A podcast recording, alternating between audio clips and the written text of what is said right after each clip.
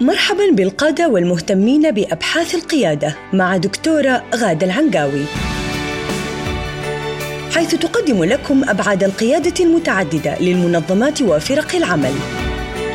وتلتقي بكم كل أسبوع في لقاء شيق لطرح مفاهيم حديثة تثري رحلتكم القيادية. مستمعينا الكرام في كل مكان السلام عليكم ورحمة الله وبركاته. حياكم الله في حلقة جديدة من بودكاست القيادة مع الدكتورة غادة طلال العنقاوي المتخصصة من أكثر من 20 عام في القيادة بجميع مستوياتها من خلال أبحاثها في الدكتوراه وبخاصة في مجالي السلوك القيادي الفعال ومجال التربية والتعليم. حياك الله دكتورة غادة. الله يحييك. أهلا وسهلا فيك. دكتورة في الحلقة السابقة تحدثنا عن ذكاء المشاعر ويعني آه، بدأنا في الجزء الأول منه وهو تفضلتي أنه ثلاثة مراحل تحدثنا عن مرحلة فهم الذات. اليوم نكمل في المرحلتين الثانية والثالثة أو على الأقل يعني نبدأ في المرحلة الثانية.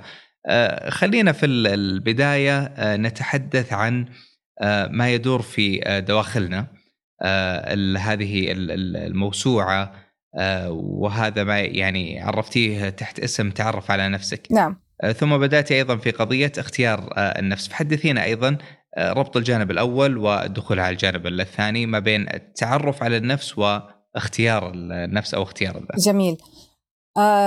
اختار نفسك عادة ما تكون لديك أربعة مقدرات لاختيار ذاتك. واختيار ذاتك ونفسك وكيف تكون في المواقف هو نتيجة قدرتك على فهم ذاتك وقدرتك على اختيار الألفاظ التي تعبر بها عن نفسك وأيضا قدرتك على اختيار الفكرة الإيجابية.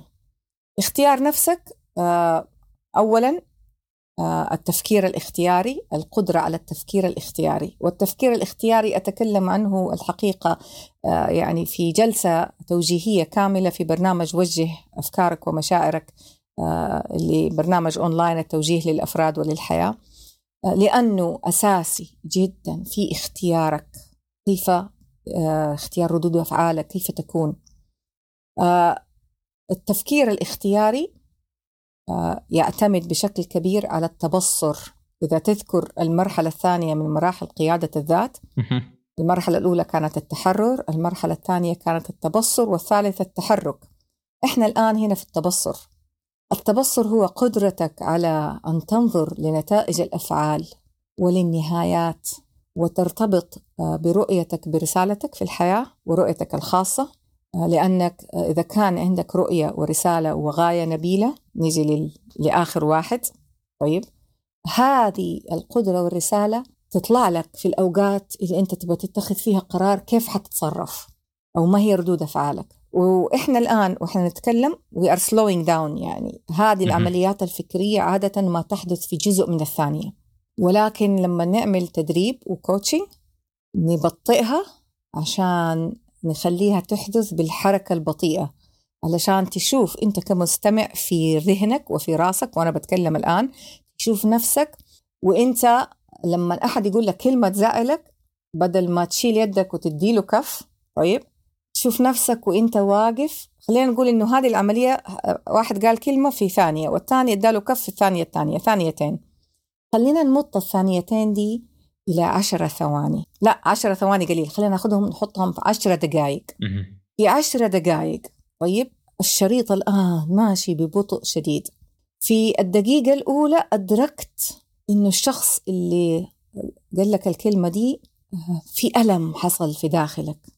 والدقيقة الثانية أدركت إنك شعرت بالإهانة. والدقيقة الثالثة بدأت تشوف الخيارات اللي أمامك خيارات الأفعال ردود الأفعال. يا ترى أضربه لا ما أضربه لا أستنى. لا أصبر. لا أسأله لا أفهم. لا أعبر عن مشاعري. طيب. والدقيقة الرابعة بدأت تشوف نتائج كل فعل. والخامسة صار عندك تمييز استشرت استشرت في داخلك الدستور استشرت في داخلك الميشن حقتك الرسالة حقت الحياة. ما هو التصرف السليم اللي يخلي ربنا يرضى عني واللي يخليني مقبول في المجتمع واللي يجيب نتائج إيجابية في علاقاتي ويؤدي إلى رسالتي ورؤيتي؟ وصار عندك إحساس في داخل قلبك الإثم ما حك في صدرك ها؟ بإنه الشيء اللي أنت حت... على وشك تعمله غلط لكن بسبب لسبب لسبب ما اخترت إنك تعمل الشيء الغلط لسبب وأنا أقول اخترت اختيار كامل. طيب؟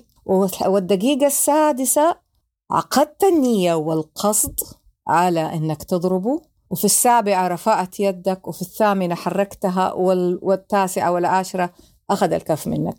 هذه العشر دقائق we are going to slow it down. ماذا يحدث في التفكير الاختياري؟ هذا اللي يحدث. اختيارك لردود. لا تقول لي أنا مسير ولست مخير. لا تقول لي برمجت على إني أنا أعمل الشيء الغلط. لا تقول لي غصبا عني. كل هذه أعذار بإمكانك أن تبطئ كل سلوك في حياتك إلى بالطريقة هذه اللي أنا ذكرتها وتأخذ كل دقيقة من الدقائق وتسقط عليها التفكير الاختياري بهدوء علشان تضمن إنه النتائج تكون صح. ومرة على مرة من عملية التبطيء مرة على مرة وأنا بديك الآن آلية آلية أداة أستخدمها في الكوتشنج آه، مرة على مرة تكون ردود أفعالك صح. لأنه حتدرك شوية شوية إنك أنت بتعمل الشيء الغلط وإن النتائج بتكون غلط. إذا جلست وفكرت وكتبت وحللت كل سلوك هذا التفكير الاختياري. واختار نفسك في ذكاء المشاعر هو مقدرتك على أن تختار ردود أفعالك وتختار مشاعرك حتى المشاعر تخيل إنه هذا الشخص ما ضرب الشخص الثاني مجرد شعر بالإهانة طيب شعر بالإهانة وانتهى الموقف وكل واحد راح في حاله هذا الشعور بالإهانة يستحق أيضا إعادة توجيه هل حيجلس يشعر بالإهانة باقي حياته؟ هل حيشعر بالإهانة باقي يومه؟ هل حيشعر بالإهانة ألين ينتهي الدوام؟ هل حيشعر بالإهانة آه وقت الغداء؟ وقت آه، النص الساعة الجاية وهو داخل الاجتماع أو حيشعر بالإهانة فقط لمدة ثانية زيادة أو دقيقة زيادة هو يختار عدد الساعات أو الدقائق أو الثواني اللي حيشعر فيها بالإهانة وحيختار إنه يوقف هذا الشعور ويستبدله بشعور آخر وحيختار كيف حيفرغ الشعور بالإهانة الطاقة اللي فيه لأنه يسوي لك طاقة الشعور بالإهانة. يسوي لك طاقة داخلية تحس كده بحرارة ودقات قلبك ترتفع وتحس نفسك كده بتعرق زعلان لأنه في شخص أهانك. وهنا في طاقة. كيف أجيب الطاقة دي وأحطها في شيء تاني؟ الزعل عادة يخليك يعني يحطك في موقف جسمي. في في علامات وأعراض تحدث في داخل جسمك فيزيائية. هذه الأعراض والعلامات تديك خيارين. لو أنت كنت حيوان في الشارع كلب خلينا نقول الكلب لو أحد زعل ورمى عليه حجر إيش حيسوي الكلب؟ يا إما يهجم على اللي رمى عليه الحجر أو إنه يهرب. الهجوم أو الهروب هو ردود أفعال طبيعية. بس هذا الكلب حتى هرب أو هجم ارتفعت دقات قلبه شعر بالألم آه ما أعرف أنا ما أعرف إيش يصير جوة الحيوان لما يهجم أو يهرب بس اللي أعرف إنه هو يتجاوب آه مع البرنامج الفطري اللي ربنا حطه فيه اللي هو برنامج ردود الأفعال الهروب أو الهجوم.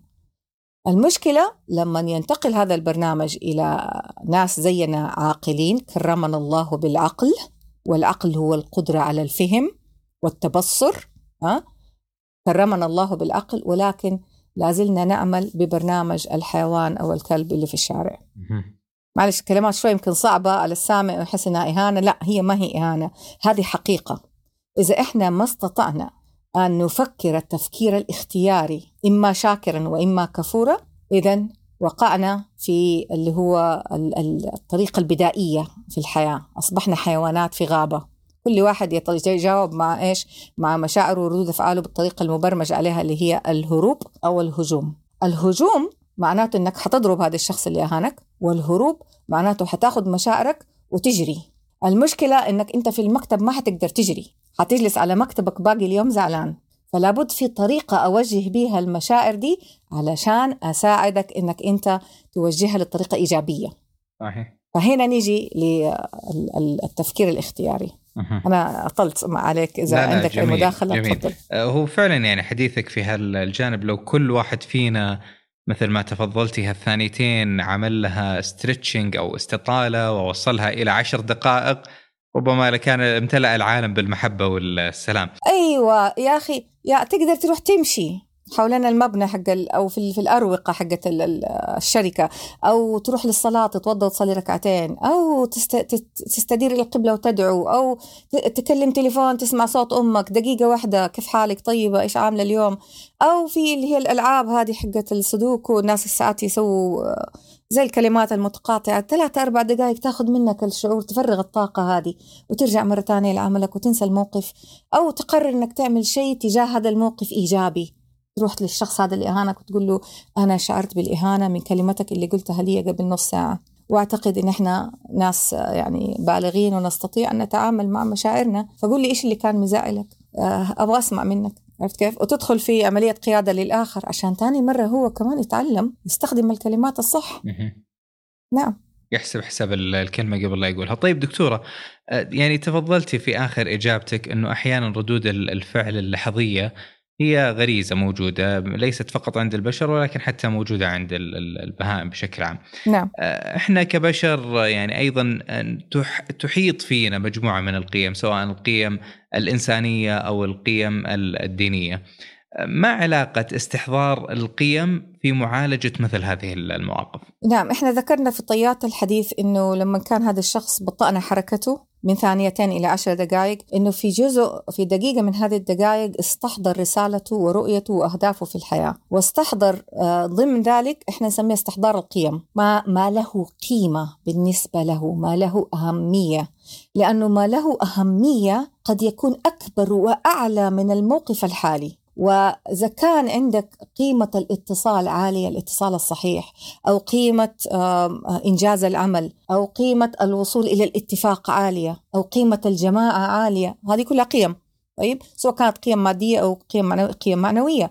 هذه القيم استحضارها في تلك اللحظة هو جزء من مهارات ومقدرات ذكاء المشاعر لأنه هو اللي حيرجعك لفوق كده ويخليك تشوف الصورة من بعيد وتشوف هل ردود فعلي تنتظم مع قيمي أم لا؟ هذا استحضار القيم باختصار. جميل جميل جدا. طيب دكتورة في كلمة آه، يعني مرادفة للقيم أو خلينا نقول من مأخوذة من جذر القيم وهي موضوع التقييم. آه، كيف نقيم هذا الموقف آه، الذي يحصل ونضع قيمنا بناء عليه حتى نقيمه بشكل ما أدري هل أسميه بشكل إيجابي أو بشكل موضوعي ربما؟ طيب آه خليني بس قبل ما أوصل لموضوع التقييم تقييم الموقف وهو يجي في موضوع التمييز بين الصح والخطأ. آه نرجع لذكاء المشاعر والمقدرات الأربعة الموجودة في اختيار ذاتك. قلنا المقدرة الأولى التفكير الاختياري المقدرة الثانية استحضار القيم. المقدرة الثالثة يمكن أنا ما يعني غفلت عن ذكرها هي قدرتك على توجيه مشاعرك في اللحظة هذيك اللي حصل فيها التفكير الاختياري واستحضار القيم توجيه المشاعر.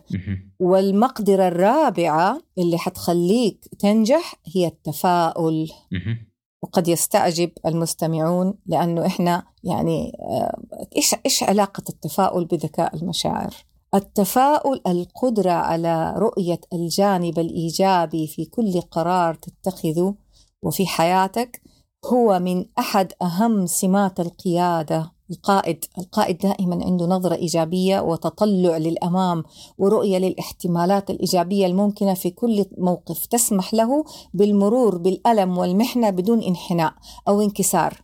وتسمح له أن يقف على الجمر ويتحمل الألم ليصل إلى مكان الأمان. وتسمح له أن يعني يقوم بالمستحيلات. لهدف إنه ينقذ موقف أو ينقذ حياة إنسان. فالتفاؤل آه، الفرق بينه وبين المتشائم والمتفائل إنه في لحظة وقوع أزمة أو خلينا نقول آه، وقوع مشكلة المتشائم يقول لك خلاص انتهى الموضوع ما في فائده راحت علينا. المتفائل يقول لك لا ما راحت. وتشوفها أحيانا لما تكون في الشارع في عند مواقف الباصات المتشائم إيش يسوي؟ يوقف خلاص راح الباص. والمتفائل إيش يسوي؟ يجري. يجري يجري والله واحدة مرة ولازم أقول القصة دي واحد جري. جري جري وأنا في الباص جالسة أشوفه يجري ألين آه، جات سيارة وقفها سوى hitchhiking وقف السيارة وطلع مع الراجل وسبقنا للموقف الثاني حق الباص علشان يلحق هذا الباص اللي إحنا راكبين فيه يا أخي من فين جاي هذا التفاؤل؟ ترى التفاؤل يعطي طاقة عجيبة للإنسان فهذه يكمل المنظومة حقت اختيار الذات بعد كده نجي لموضوع موضوع التقييم. آه، آه، موضوع التقييم حقيقة له علاقة بماذا؟ يعني ما هي آه، ما هو أثر اختيار المشاعر أو أثر ذكاء المشاعر على التنظيم على المنظمة؟ لو كل وأنت ذكرتها في طيات كلامك لو كل واحد مننا استطاع أن يختار نفسه بطريقة صحيحة زي ما أنا ذكرت باستخدام هذه المقدرات الأربعة كان عشنا في حب وسلام في بيوتنا وفي آه، عملنا أماكن العمل ومساحاته. فما هو آه، يعني السر في ذلك؟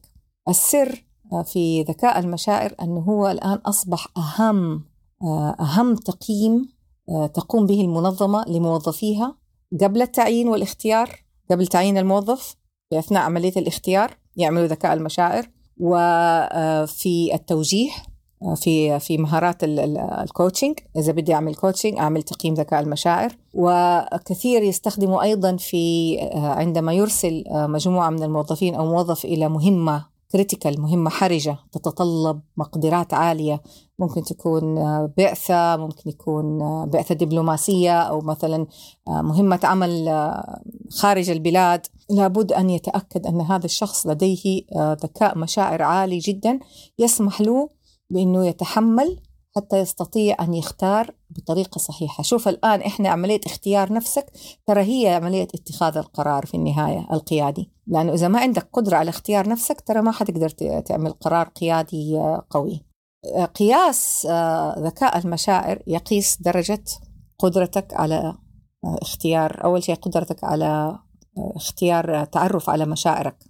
ويقيس قدرتك على فهم أنساق التفكير الداخلي لديك ويقيس قدرتك على آه، التفكير الاختياري. هل أنت ردود أفعالك سريعة ولا تستطيع أن تقف وتفكر؟ ويقيس قدرتك على استصحاب الرسالة والرؤية والقيم وقدرتك على التفاؤل وقدرتك على توجيه المشاعر وقدرتك على توجيه الآخر وقدرتك على اختيار الغاية. هذه الثمانية القدرات يتم قياسها في اختبار ذكاء المشاعر. تتنوع أنواع التقييم تقييم ذكاء المشاعر ولكن في النهاية آه، آه، نظرية ذكاء المشاعر مصدرها واحد مصدرها الكتاب الشهير آه، اللي هو Emotional Intelligence اللي صدر عام 1995 ومن هذا الكتاب تنوعت تنوع الدارسين لذكاء المشاعر وكتبوا كتب أخرى وألفوها وعملوا تقييمات مختلفة. في النهاية كل التقييمات تنصب في جميل. نظرية واحدة وفي فكرة واحدة اللي إحنا ذكرناها. طيب دكتور باقي جزئية أخيرة اللي هي قضية أعطي نفسك وربما يعني الحديث فيها يطول مثل ما طال الحديث أيضا في الجزئيتين الأولى اللي هي آه، فهم الذات واختيار الذات ولكن ملمح بسيط وربما يعني نتوسع فيها في الحلقة القادمة آه، تعطينا كذا ملمح بسيط ما الذي يمكن أن يقال عنها في أقل من دقيقة. نعم. يعني لا يكفي أن أعرف نفسي وأختار نفسي في المواقف. هذه هذه ليست قيادة هذه قيادة ذات وقد تكون قيادة آخر. ولكن إذا أردت أن تقود قيادة فريق وإحنا جبنا كل موضوع ذكاء المشاعر الآن في وسط موضوع قيادة الفريق علشان نوضح أهميته للقائد وللموجه ولل... وللمجموعة اللي موجودة. إذا ما عندك هذه المهارات حقت قيادة المشاعر للفريق للآخ... لل... هي ال... اعطي نفسك كيف تعطي نفسك؟ لن تستطيع لن تستطيع أن تكون للآخرين من حولك. آه، إذا استطعت أن تتمكن من عطاء نفسك ستكون أنت الشخص اللي هو سيد الموقف. يستطيع أن يوجه عدد من الأشخاص الآخرين حوله بل التنظيم كله تتوجه مشاعره طيب وتتوجه سلوكياته بسبب مقدرة هذا القائد على فهم الآخر والاستماع وإعادة الصياغة ومهارات كثير يعني هي قمة مهارات الاتصال. آه، أن تعطي نفسك. طيب. وفي في التقييم نقيس مقدرتك على عطاء نفسك. هتقول لي كيف التقييم يقيس؟ أقول لك آه، أنا شخصيا آه، أقوم بتقييم ذكاء المشاعر حسب مدرسة منظمة 6 seconds.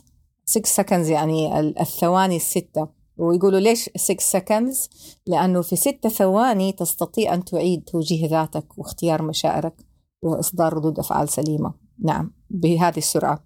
فهذه آه هذا التقييم 6 seconds يقيس هذه الثلاث الأشياء اللي أنا ذكرتها. جميل. في أنواع أخرى من التقييمات لكن في النهاية بعض الأنواع أدرجت الشخصيات بعضها أدرجت آه طرق اتخاذ القرار وتوسعت. آه أنا يهمني كموجهة أني أنا أعرف فقط مقدرتك على إدارة مشاعرك وقيادة مشاعرك. جميل. إذا هذا يعني ملمح بسيط عن جزئية أعطي نفسك أو أن تعطي نفسك. إن شاء الله نتوسع في الحديث فيها وأيضا في المواضيع الأخرى في الحلقات القادمة في الختام. كل الشكر والتقدير لك الدكتورة غادة عنقاوي وشكر موصول لكم أنتم أيضا مستمعينا الكرام في كل مكان. في الختام تقبلوا أطيب التحايا. مني أنا محدثكم عبد العزيز الحجي. نلتقيكم في الحلقة القادمة بإذن الله. إلى ذلك الحين دمتم في رعاية الله وحفظه وإلى اللقاء. استمعتم للدكتورة غادة العنقاوي تتحدث عن قيادة المنظمات وفرق العمل في بودكاست القيادة. إلى أن نلقاكم مجدداً.